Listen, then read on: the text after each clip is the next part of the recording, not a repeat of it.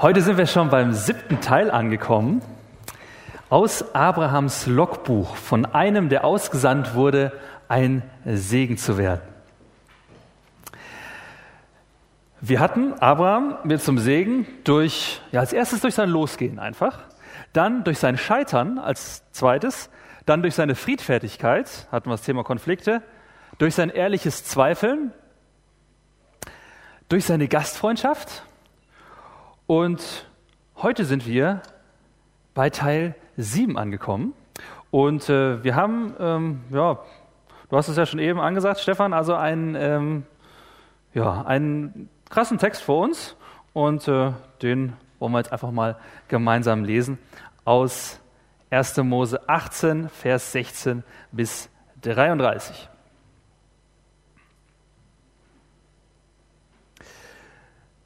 Abraham hatte vorher Besuch bekommen von drei Männern, drei geheimnisvollen Männern, und äh, die ihm angekündigt hatten, dass er einen Sohn bekommen soll.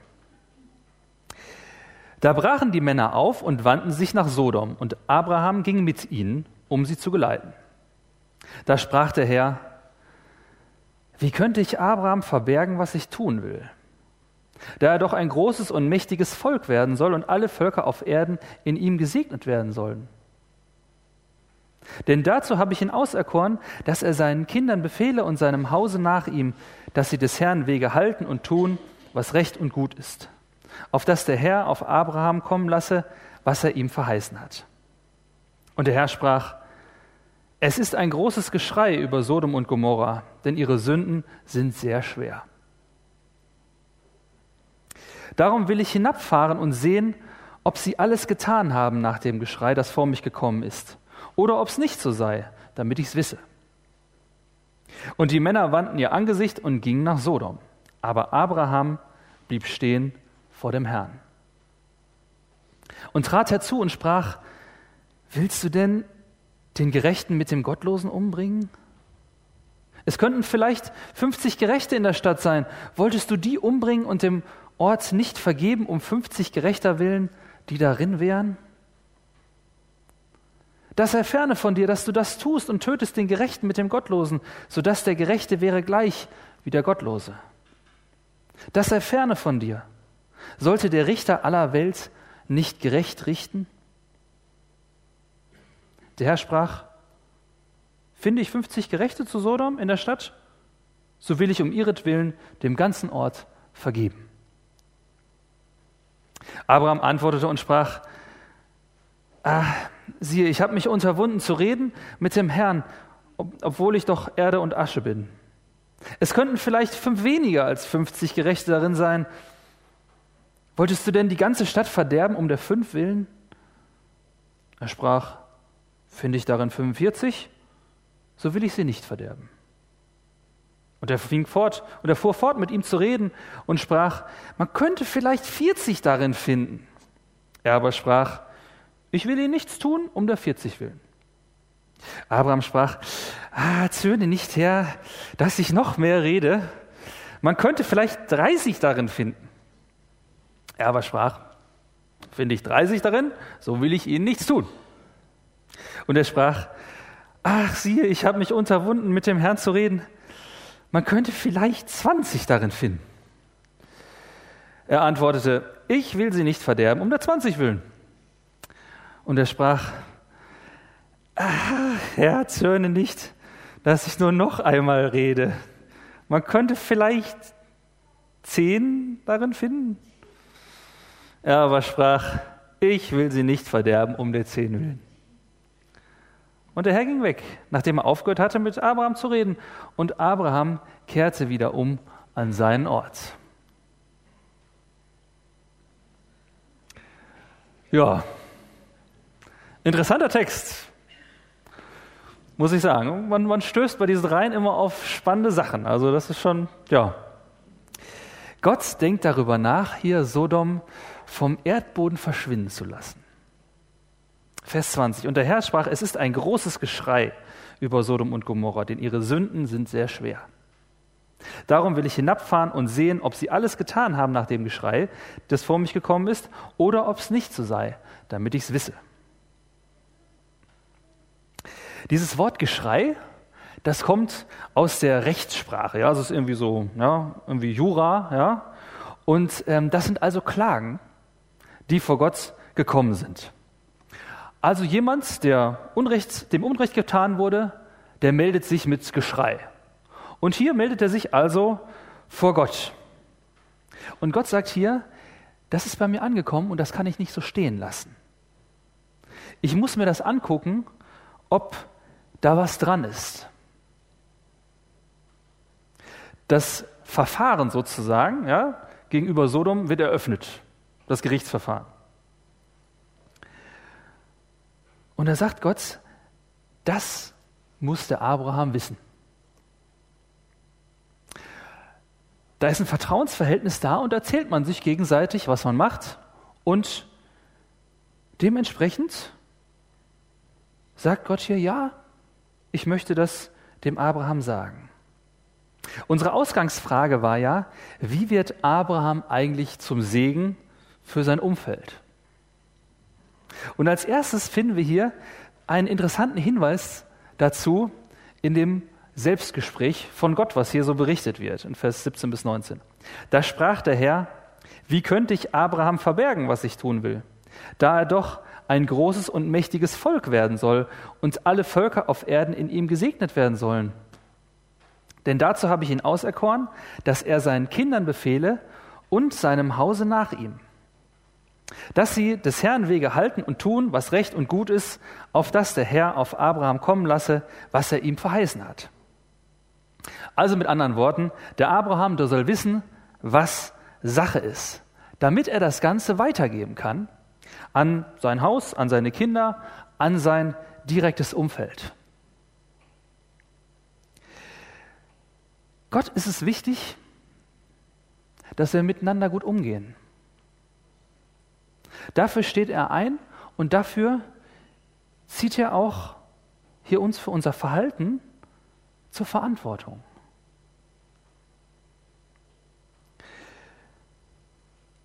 Abraham wird hier zum Segen, indem er seinem Umfeld zeigt, ich respektiere mit meinem Leben Gottes Maßstäbe.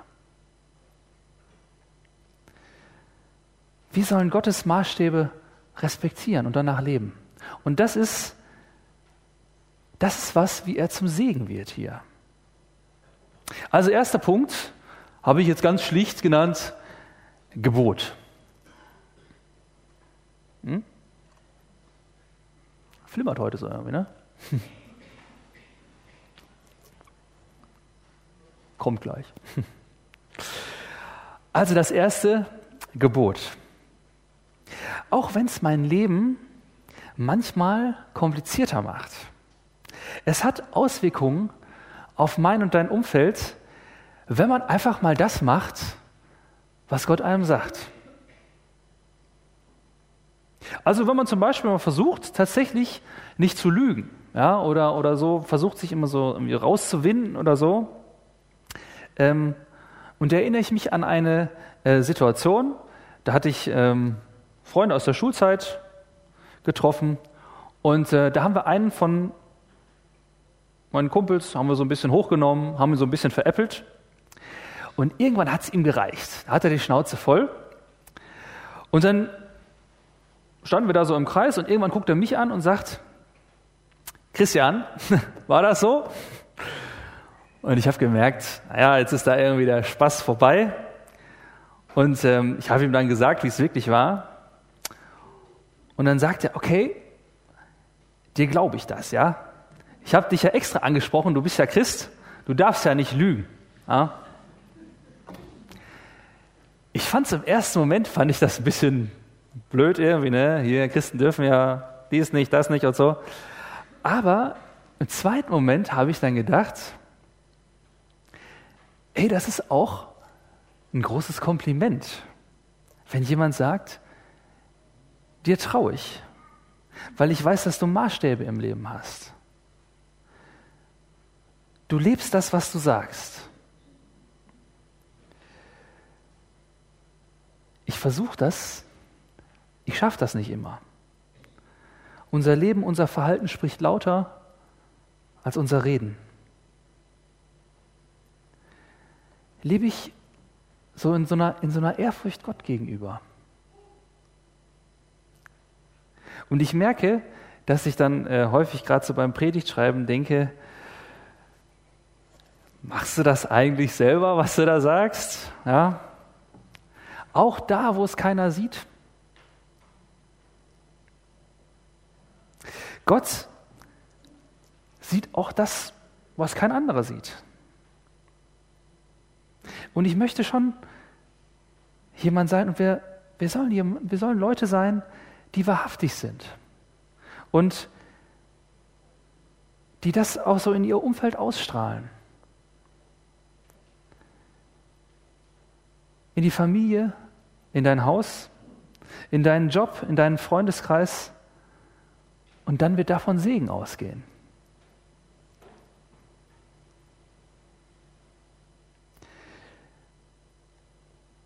Das ist das Erste, was hier vorkommt, wie Abraham zum Segen werden soll. Gebot. Aber jetzt ist das Thema Gebot natürlich auch und jetzt mit Gott als Richter und jetzt hatten wir auch, haben wir auch diese schwierige Geschichte da im Hintergrund. Ah, hat nicht, ja, haben nicht viele Generationen auch immer wieder unter diesem Bild von Gott als Richter gelitten? Und, und wie ist das eigentlich mit Gott? Hält Gott sich an das, was er sagt? Irgendwie scheint der Abraham hier so ein bisschen, er hat Zweifel, er scheint da nachzufragen. Irgendwie so ganz einfach ist das nicht. Und wir hatten es ja auch, wir haben es ja auch vorhin zum Beispiel im Lied gesungen, dich zu verstehen sprengt unser Denken.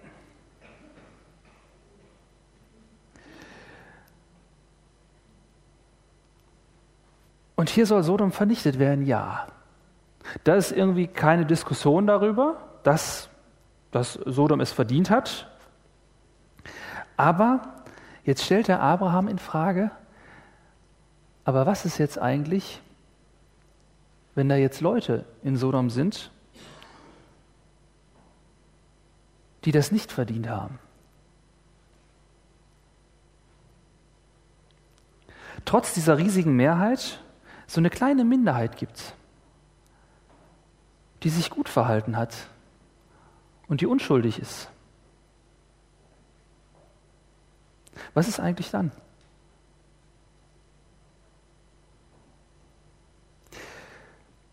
Vor 75 Jahren gab es genau dieses Dilemma.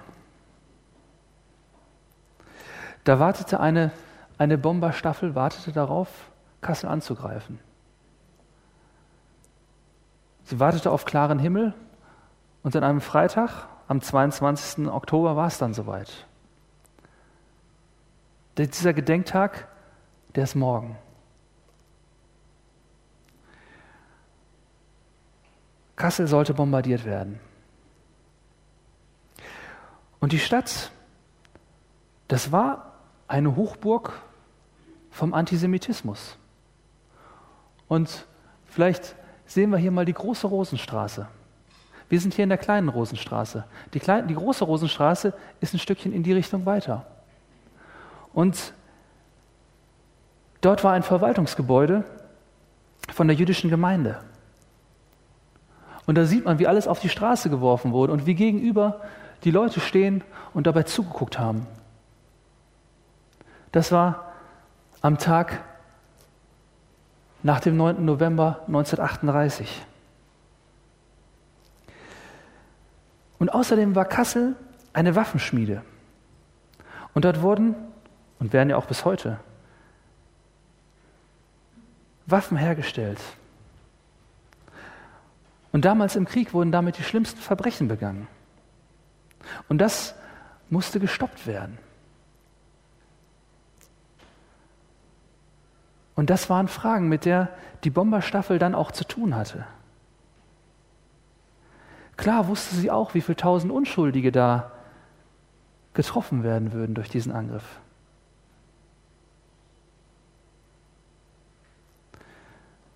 Aber die Entscheidung war, dass angegriffen wird. Zehntausend Menschen sind gestorben und die Stadt ist heute nicht wiederzuerkennen. Und auf dem nächsten Bild sehen wir, wie es danach aussah. Das ist das Modell, was im Stadtmuseum steht. Und morgen wird dann zum Gedenken um 20.44 Uhr, das ist der Moment, wo der Angriff losging, werden die Glocken läuten in Kassel. Im Gedenken daran, was da passiert ist. Und menschlich war dieser, dieser Angriff angesichts der Gräuel, die von Deutschland und eben dann auch mit von Kassel ausgegangen sind, verständlich. So schrecklich er war.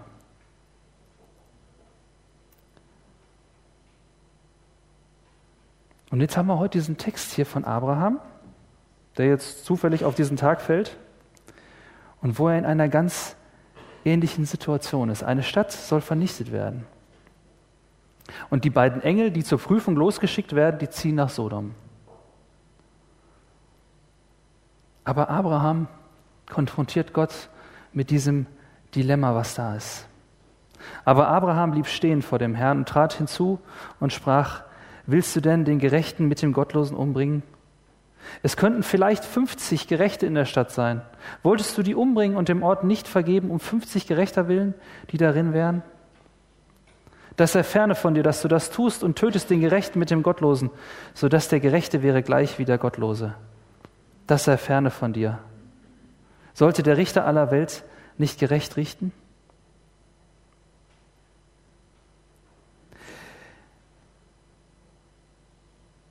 Das ist schon ein bisschen dreist, wie Abraham hier mit Gott spricht. Was nimmt er sich raus? Er sagt, Gott aus menschlicher Sicht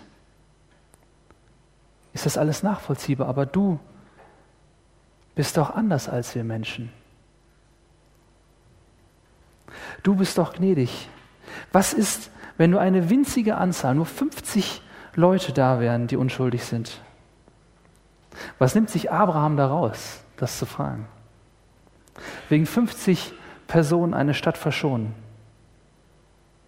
Und hier sagt Gott also zur großen Verwunderung, sagt er ja. Der Herr sprach, finde ich 50 Gerechte zu Sodom in der Stadt, so will ich um ihretwillen dem ganzen Ort vergeben.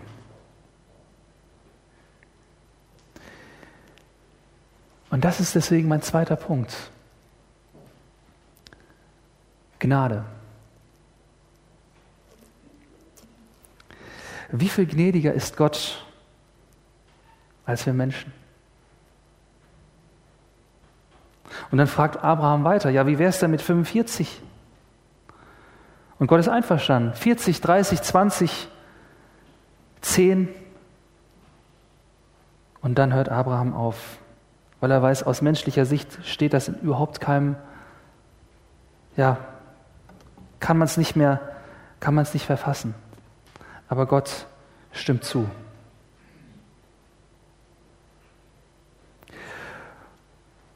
Und uns ist im Neuen Testament von Jesus berichtet. Und da wissen wir, dass Gott nicht bei zehn aufgehört hat, sondern dass Gott noch gnädiger ist, dass er nicht vernichten will, dass er bei einem einzigen Gerechten bleibt. Und das ist noch er selber, der auf unsere Seite tritt. Und wenn es nur ein einziger ist, dann will ich diesen Ort verschonen. Und dieser Ort ist bei Jesus.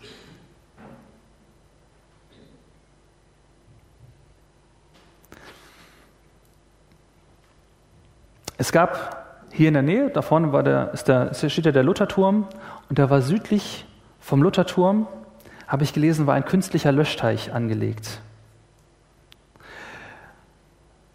Und die Stadt brannte und die Trümmer stürzten in sich zusammen und rundherum wogte das Chaos. Aber da war so, bei diesem Löschteich strömten hunderte von Leut, Leuten zusammen und waren dort geschützt, hatten dort Schutz vor diesem Feuersturm und vor dem, was alles an Chaos passierte.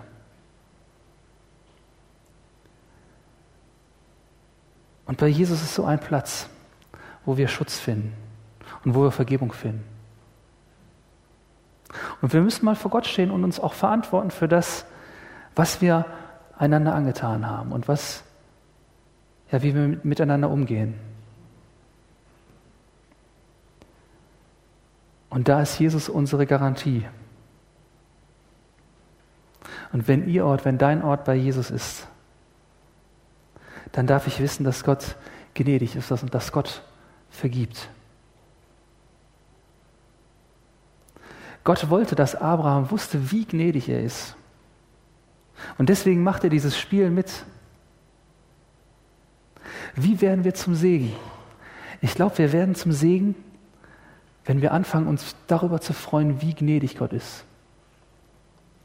Und wenn wir an diesen, diesen Ort gehen, wenn wir zu, zu Jesus hingehen, Jesus ansprechen und uns an ihn hängen und das, diese Gnade weitergeben in unsere Familien, in unser Haus, wie es hier steht, in unser Umfeld. Das ausstrahlen, Gnade ausstrahlen.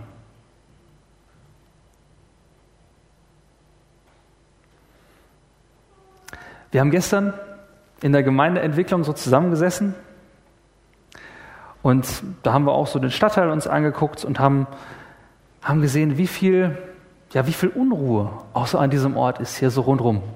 Königsplatz und so weiter, wie viel, wie viel hier so alles passiert.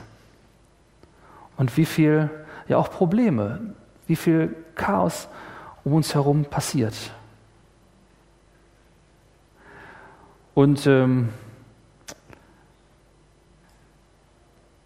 Ja, also gestern war es auch schon die Diskussion auch nicht so, ja, war schon sehr intensiv, die Diskussion, muss man schon sagen. Und, ähm, und ich, ja, ich glaube, der Reinhard Brunner ist auch ein Stückchen genervt nach Hause gefahren. Der hat uns so ein bisschen moderiert, ja. Ähm, Und ich hau jetzt einfach mal einen raus. Wir haben bei all den Diskussionen, glaube ich doch, dass Gott zu uns gesprochen hat. Wir hatten nachher sechs Gruppen und bei allen sechs Gruppen stand eine Sache auf dem Zettel. Dass der Friedenshof ja so ein, so ein Ort sein soll, wo es ja die Möglichkeit gibt, zur Ruhe zu kommen, die Möglichkeit gibt, Frieden zu finden. Frieden zu finden mit Gott, Frieden zu finden mit uns selbst, mit unserer Vergangenheit und mit dem Nächsten. Und ich glaube doch, bei all der Diskussion und bei all dem, wie wir auch dann ja auch kontrovers so auseinandergegangen sind, glaube ich, ist das doch eine Sache, die Gott uns mitgeben wollte gestern. Dass wir tatsächlich ein Friedenshof sind. Mitten in dem, was hier so in der Stadt alles in Bewegung ist. Und was das genau heißt, da werden wir noch eine Menge drüber nachdenken müssen. Was es im Einzelnen heißen kann. Und ich fand auch irgendwie ganz witzig, dass das auch so, auch mit allerlei, wie soll ich sagen, Diskussion und vielleicht, ja, so ein Stückchen Streit irgendwie auch verbunden war. Dass daraus kommt, der Friedenshof soll tatsächlich ein Friedenshof werden, wo Leute zum, zum Frieden kommen.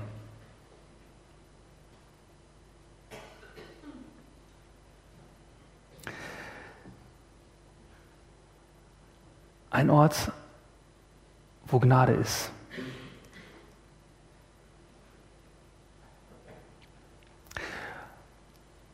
Und ein dritter Punkt, Gebet. Abraham wird hier zum Segen dadurch, dass er Gott bittet für die Menschen in der Stadt. Was geht Abraham eigentlich Sodom an? Kann ihm doch eigentlich egal sein. Er hätte darüber schimpfen sollen, was da so alles passiert. Und wie oft Schimpfen wir über den ein oder anderen Idioten, der uns verletzt oder andere verletzt und das auch zu Recht. Aber Abraham blieb stehen vor dem Herrn. Aber Abraham blieb stehen vor dem Herrn. Und an dieser Stelle wurde in der Bibel, so in alten Abschriften, wurde ein Vermerk gemacht. Wenn einer eine Elberfelder Bibel hat, dann Elberfelder Übersetzung hat, dann müsste das dabei stehen. Da haben die Schreiber einen Kommentar hinzugefügt, dass die, dass die Zeile dort geändert wurde. Und dass die vorher hieß, der Herr blieb noch vor Abraham stehen. Andersrum also. Möglicherweise erschien das den Abschreibern unglaubwürdig, dass Gott da abwartend vor einem Menschen stehen bleibt und haben das dann korrigiert. Aber sie haben das dran geschrieben, dass es korrigiert wurde. Gott bleibt vor mir, bleibt vor dir stehen und wartet auf die Fürbitte. Das ist ihm nicht lästig, wenn wir darum bitten, dass er seine Pläne ändert.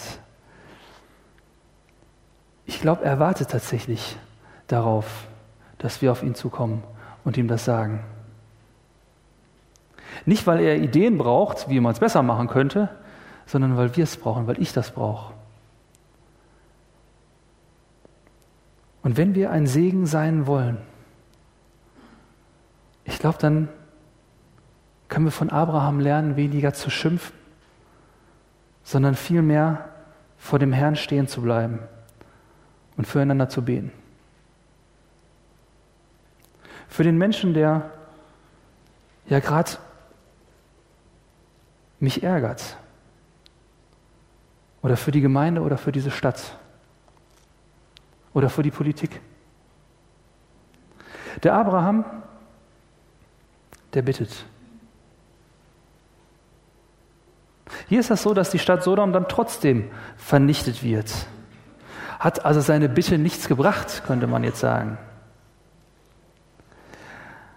Aber da steht dann in Kapitel 19, Vers 29, und es geschah, als Gott die Städte in der Gegend vernichtete, gedachte er an Abraham und geleitete Lot aus den Städten, die er zerstörte, in denen Lot gewohnt hatte. Also durch Abrahams Bitte, da wurde der Lot gerettet. Wie war das? Der Herr blieb noch vor Abraham stehen. weil er darauf wartet, dass wir füreinander beten. So wie Jesus für uns gebetet hat und wie Jesus für uns vor Gott eintritt.